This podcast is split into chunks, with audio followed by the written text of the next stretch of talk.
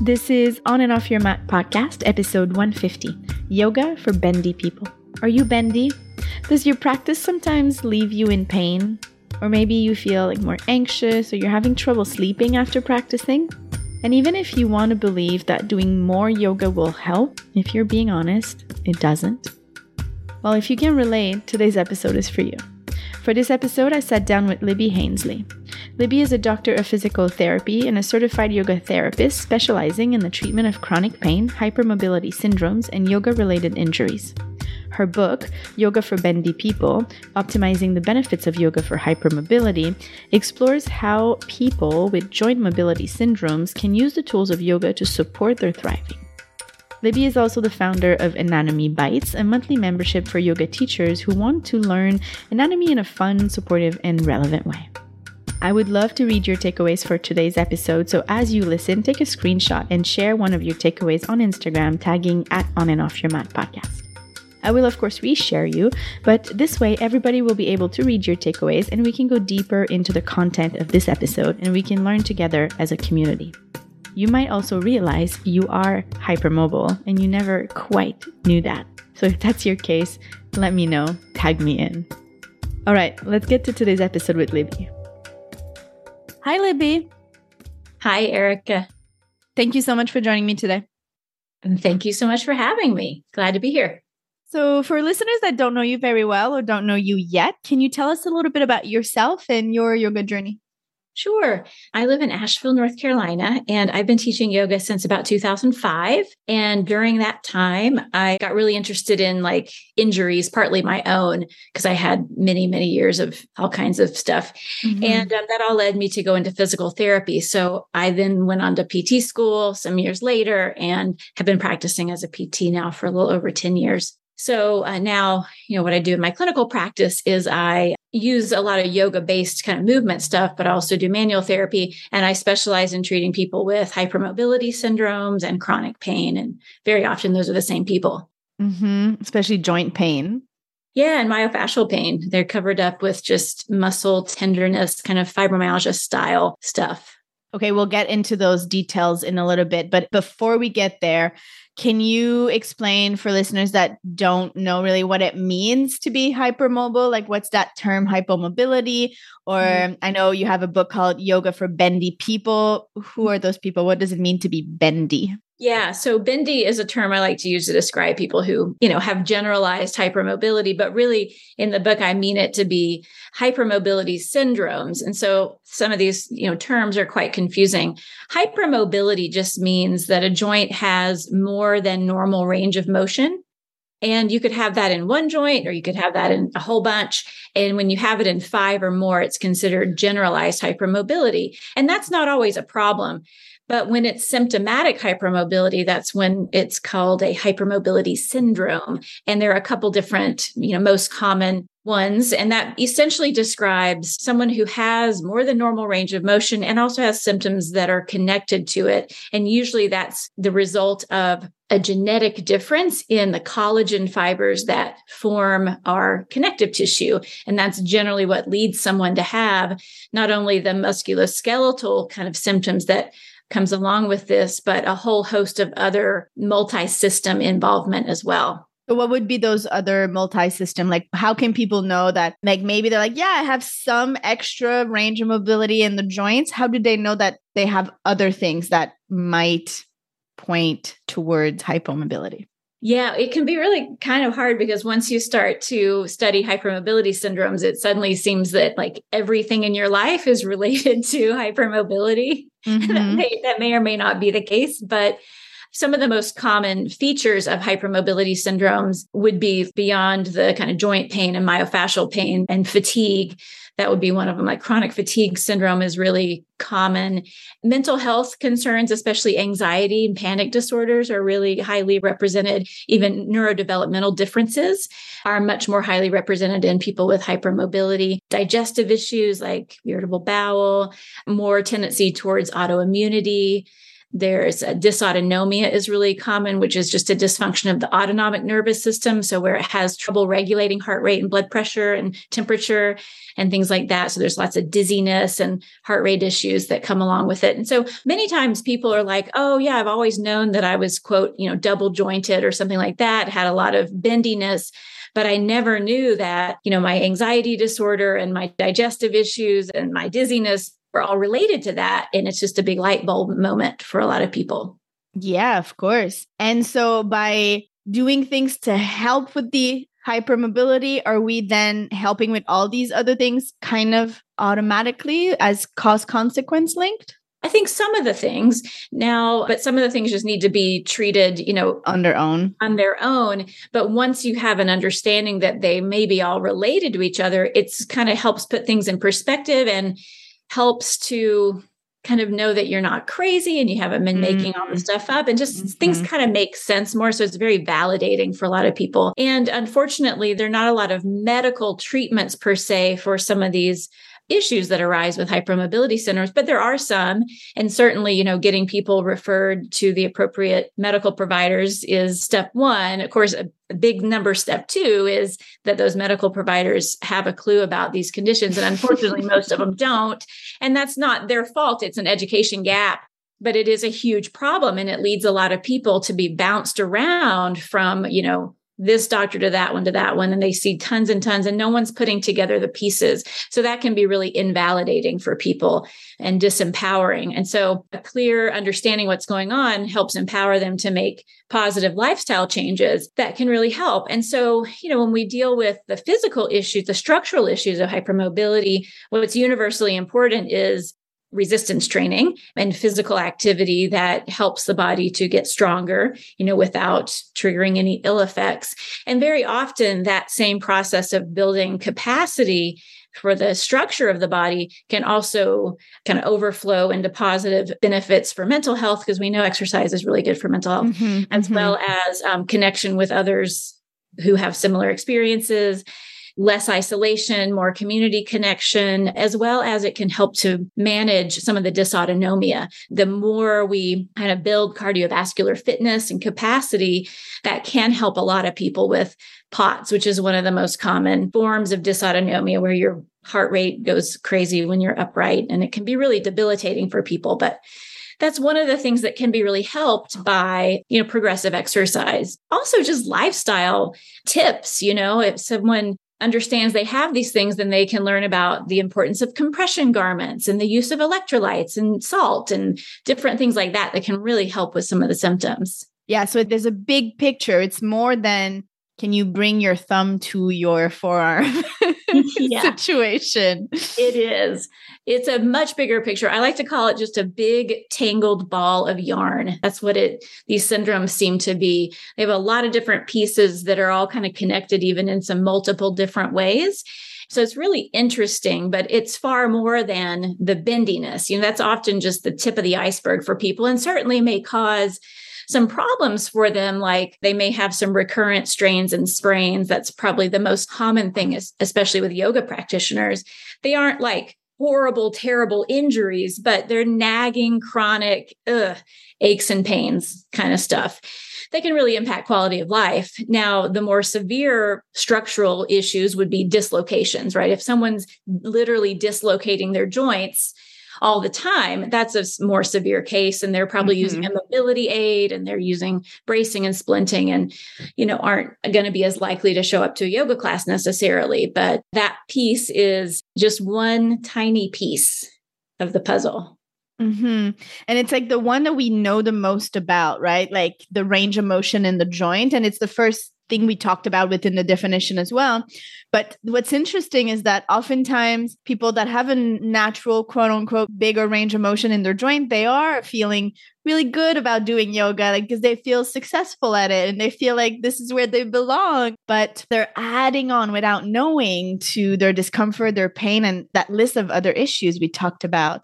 So mm-hmm. it's interesting to see the bigger picture and realize that what you gain in the beautiful things you could do with your body in yoga maybe has bigger consequences than you realized. I think for a lot of people it does. And for a lot of people, yeah, it feels great to be successful at an activity. And that's why I think if we could do a prevalent study of hypermobility and hypermobility syndromes among yoga practitioners, but even more among yoga teachers, I think it would be kind of surprising at just how prevalent it is. Because I think myself included, you know, a lot of the issues related to my hypermobility syndrome are probably what led me to yoga seeking relief but also I got a lot of positive reinforcement that kind of kept me in it you know kept me going so it's twofold it's mm-hmm. you know they're mm-hmm. having trouble with anxiety and sleep and physical pain and and they're looking for relief in yoga yeah and then they feel like they're being very successful and they're being encouraged in mm-hmm. how good they're doing and so they mm-hmm. want to stay and continue to practice yeah. And a lot of them, you know, I mean, I can speak for myself. This is my experience. I had a lot of that positive reinforcement, especially in my 20s, which is when I had the most pain. And it was really confusing because I would get all this positive feedback about my kind of yoga performance or whatever in class, but I was really struggling. I had horrible anxiety and significant pain, kind of head to toe. Like I wasn't really doing that well. And so it kind of puts people in a weird position of, well, is this normal? Like, is this just what it feels like to be in a body and be practicing yoga? yeah. So, do you have any tips for teachers in the way that they cue or they encourage, like they give positive reinforcement for the physical things of like going deeper into the stretch and fuller expression of the pose?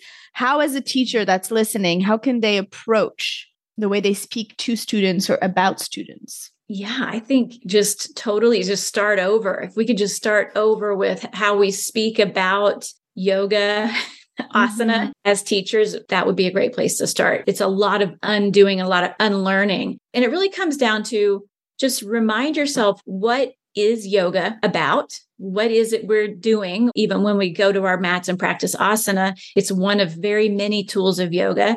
And all of the tools of yoga are wanting to lead us in a certain direction, which is inward. And that's it.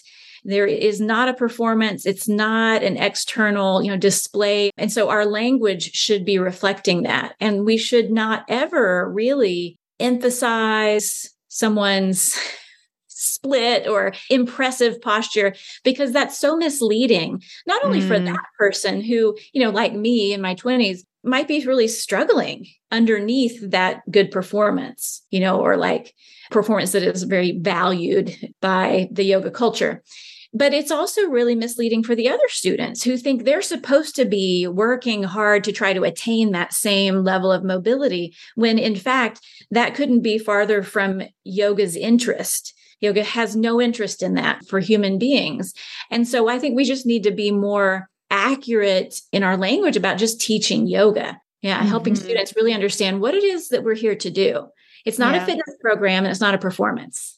And also, it's not a healthy goal for other students to aim to go there knowing that it creates pain and dysfunction in all the other system like we should encourage people to aim for that that kind of makes no sense it makes no sense. Exactly. And a lot of the sort of ideal forms of postures that people get in their mind aren't really attainable by most normal human beings. They're kind of outside what we should expect normal bodies to be able to do comfortably.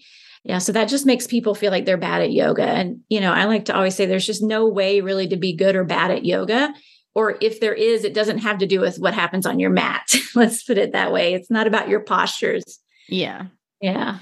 How about when it comes to hands on assist? Because a lot of those hands on assist are made to help you go deeper into the pose. Yeah. Hands on assist is such an interesting topic. So many angles we could you know take on it but it can be very problematic for hypermobile people especially. But in the same way that our language can be misleading the very use of hands-on assist can also be misleading because it sends a message that it's desirable to go a little farther.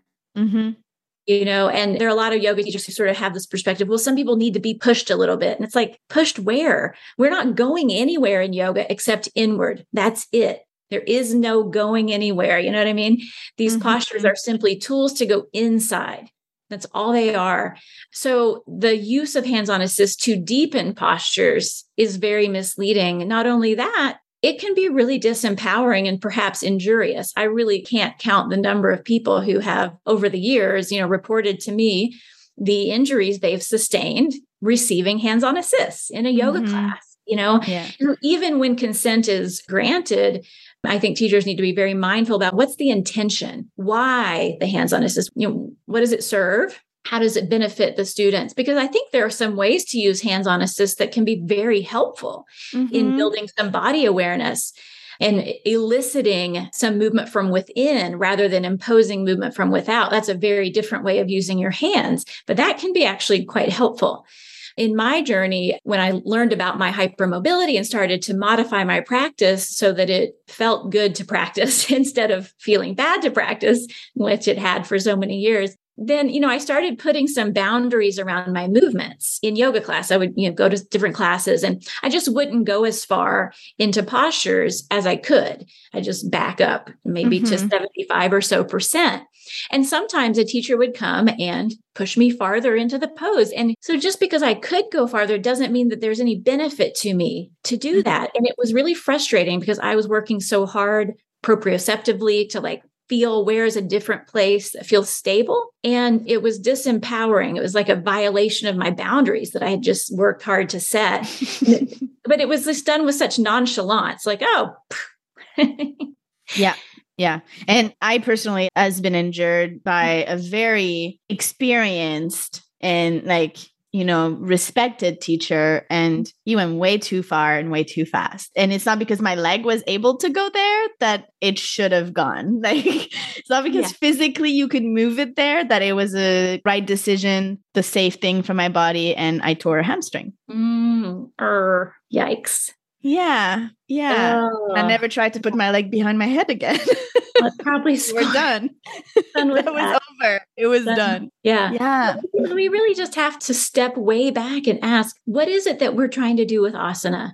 Yeah. I think that modern yoga culture has just gone way overboard on asana, but we've lost track of what is it? How is it to be used to serve the goals of yoga? Because I think there are a lot of beautiful ways that it can be used in the service of kind of yoga's bigger goals. But oh yeah, we've really lost that a lot, and I think it's unfortunate. Mm-hmm, mm-hmm. So you've talked about a few things that we can do, and I want to dig into that a little further. But before, I just want to go back to one thing we talked about, and where we are being encouraged into the depth of the pose for people that are bendy that maybe mm-hmm. don't fully associate with hypermobile they feel like it's a spectrum you know like yeah i'm bendy and i really like that about myself in my yoga practice how can we reframe a little bit more we talked about like the why of yoga but if mm-hmm. they're still clinging on to that identity how can we reframe it so then we're able to pull back and do some of the other things that we talked about. What's the self inquiry into into this? I mean it's a great question that you ask. It's so difficult to get out of that habit of performance. It's incredibly difficult. And i don't want to say that it's like an age thing. You know it's not necessarily about like quote maturity or whatever in your practice I'm not sure what the answer is, honestly, but I just know having been that person who, for many years, despite my chronic pain related to my yoga practice, would not back off, would not.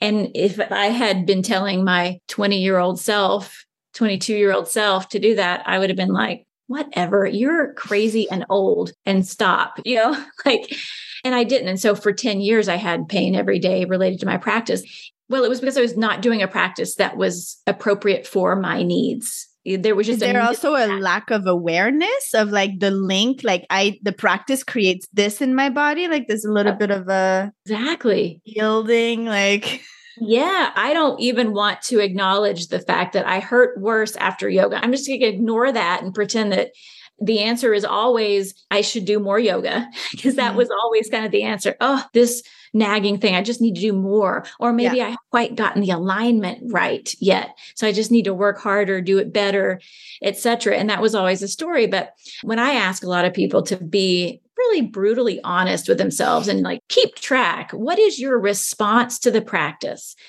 for a lot of them, they realize, oh, yeah, you know what? My practice doesn't actually leave me feeling better. Mm. And and that's too bad because I think with some tweaks, practice can feel really good for anybody. We just have to mm-hmm. find the right practice that mm-hmm. matches where they are and what their needs are. But we have to really do this very honest inquiry and reflection, not just in the moment, but for the next day and the next day after that. We have to monitor our response to the practice without expectation. You know, we have to step away from, well, so and so, you know, respected teacher said this was good for me. Therefore, that narrative is overriding my own experience of yeah. the practice. And that happened to me for years. The narrative that was given to me by whoever I idolized or, you know, respected because whatever, um, they were the teacher. And so whatever they said about it was the truth my own embodied experience was not the truth because I wasn't led to my own embodied experience by those teachers, right? The teachers oh, yeah. were speaking from a place of power, not empowerment of the student. And that is a dynamic that is just so toxic, it has to change. That really hit home here for a second. Yeah, it's a very different energy. Mm-hmm. Yeah, I'm kind of letting it sink in.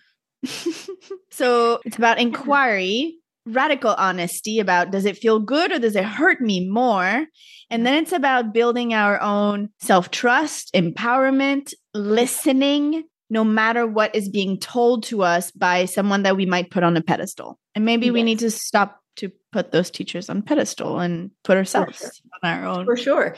You know, if a teacher isn't guiding you to study yourself and to be empowered and make your own decisions based on your you know internal locus of control eh, then it's going to be like i just don't get it. It's an inappropriate power dynamic at that point because you know especially when you're teaching adults i'm going to assume that we're talking about adults. These are grown people.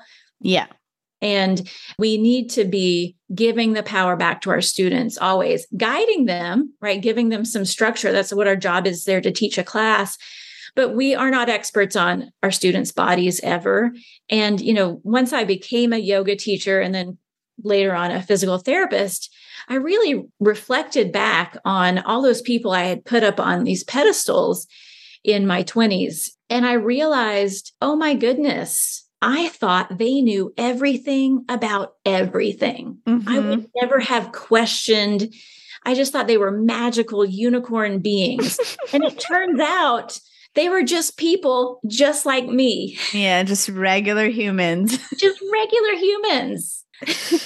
oh, yeah. So if we look at first step, not doing the thing that hurt us mm-hmm. or continuing to do the things that make us feel worse, how else do we approach this? Like if we look at, let's say, the stretching aspect of the asana, how do we approach it mm-hmm. to create safety and to not create more pain and more dysfunction. Yeah. So stretching is such an interesting topic too, because so many bendy people love stretching. I'm one of them. It it just feels good. Feels good. Feels good. Oh, we just crave it. And one of the reasons bendy people especially crave stretching is because they feel tight all the time. It's sort of this paradoxical, you know, image. And this one image that I write about in my book comes to me all the time of this gal I was teaching in a teacher training some years ago. And she was, you know, waiting for class to start. And she kind of dropped into this split very easily, just dropped into a full split. But while she was there, she looked at her friend. She was like, Oh, I'm so tight. and so it really captures something, you know, not that she was like making it up. And she really felt tight, but it points to the feeling of tightness as a sensory experience and not as an objective measure of like, I've lost range of motion. Obviously, that wasn't the case for this practitioner, mm-hmm, right? Mm-hmm. But she had the feeling of being tight i.e., uncomfortable, like, i.e., I want to stretch, right? And that is such a common experience. And so we need to scratch that tension itch in some way. I prefer to scratch it these days using therapy balls rather than really mm-hmm. extreme stretching because it gives me that sensory input that I so want and that bendy bodies actually really need. Part of the conundrum of the bendy body is that it doesn't get the mechanical sensory input to the brain about what's going on in the body as efficiently or as accurately. And part of that is because of the connective tissue laxity or what I call mm-hmm. floppiness. Mm-hmm. It doesn't get stimulated, all those kind of mechanical receptors that are sensing stretch and compression and all the things they don't get stimulated as easily. So they don't send the messages to our brain about how are things going, what's happening. And that is part of what can explain our loss of proprioceptive sense, kind of a little bit poor body awareness among the bendy mm-hmm. crowd. And so stretching to end range, where you actually start to feel something, that feels good because it's the feeling of embodiment and we need that otherwise we're untethered and we're like mm-hmm. we're just like floating up to the ethers yeah, without that big sensory input, it's hard to know that we have a body or where it is. And that's ungrounding and all those things. So it's kind of like it's this interesting conundrum. Mm-hmm. So again, I mm-hmm. really like giving that sensory input without having to go to end range. Another way we can do that, though, in our asana practice is to go less far in a stretch, but make it more active. Because when we contract those muscles that we're also we're going to feel them more we feel them more. Exactly. Yeah. Mm-hmm. So we can get that kind of input that we're looking for without going to the place where perhaps we're going to dislocate or, you know, have a ligament sprain or something like that. In my experience, what in my body it felt like when I like started to do self massage and use those massage tools or even go to a massage therapist mm-hmm. is that I had the range of motion, but the muscle was tight because the joint was kind of taken over the range of motion. But when I went directly, like in the belly of the muscle, it actually felt tight. So I don't know if that I made up in my head or if there's an actual difference there. There is. And so, you know, we have to unpack a little bit about what is this word tight? What is tension? And mm-hmm. tension is just anytime you pull on something, it's a pulling force instead of a you know pushing into compression yeah. Right. And so when we stretch we're lengthening out and we're putting tension on the tissue. That's what stretching is. It's also what contraction does. The contraction of a muscle pulls on its attachment sites and it feels tight. It's like it's all tight. It's all tension. And in a hypermobile body when the joints are kind of floppy we don't have that passive support from our collagen connective tissues.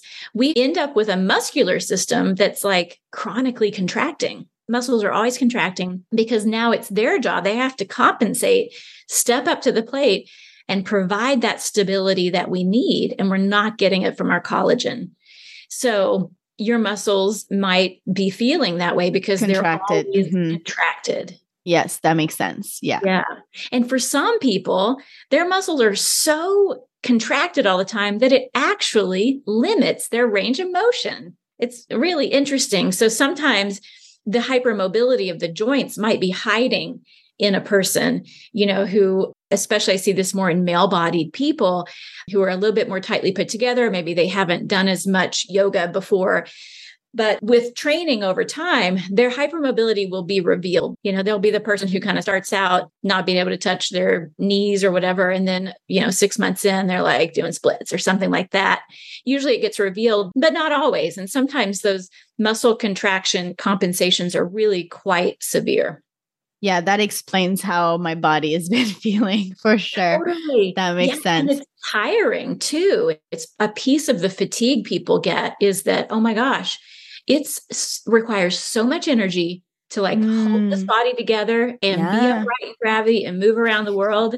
It's exhausting.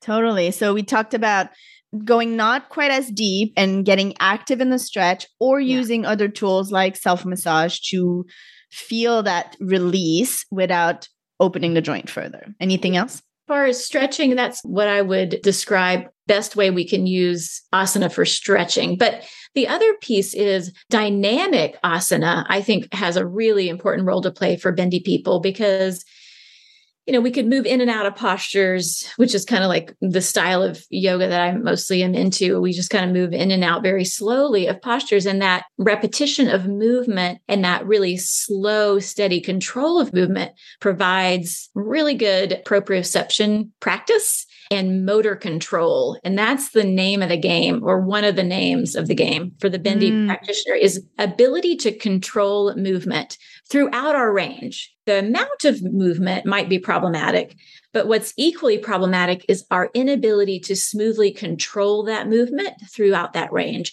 Because our motor control is basically think of it as like joint stability in motion, you know, it's stability in motion. And so when we slow down our asana, even our dynamic styles, that can be so, so helpful. Mm, yeah, that's a very good point.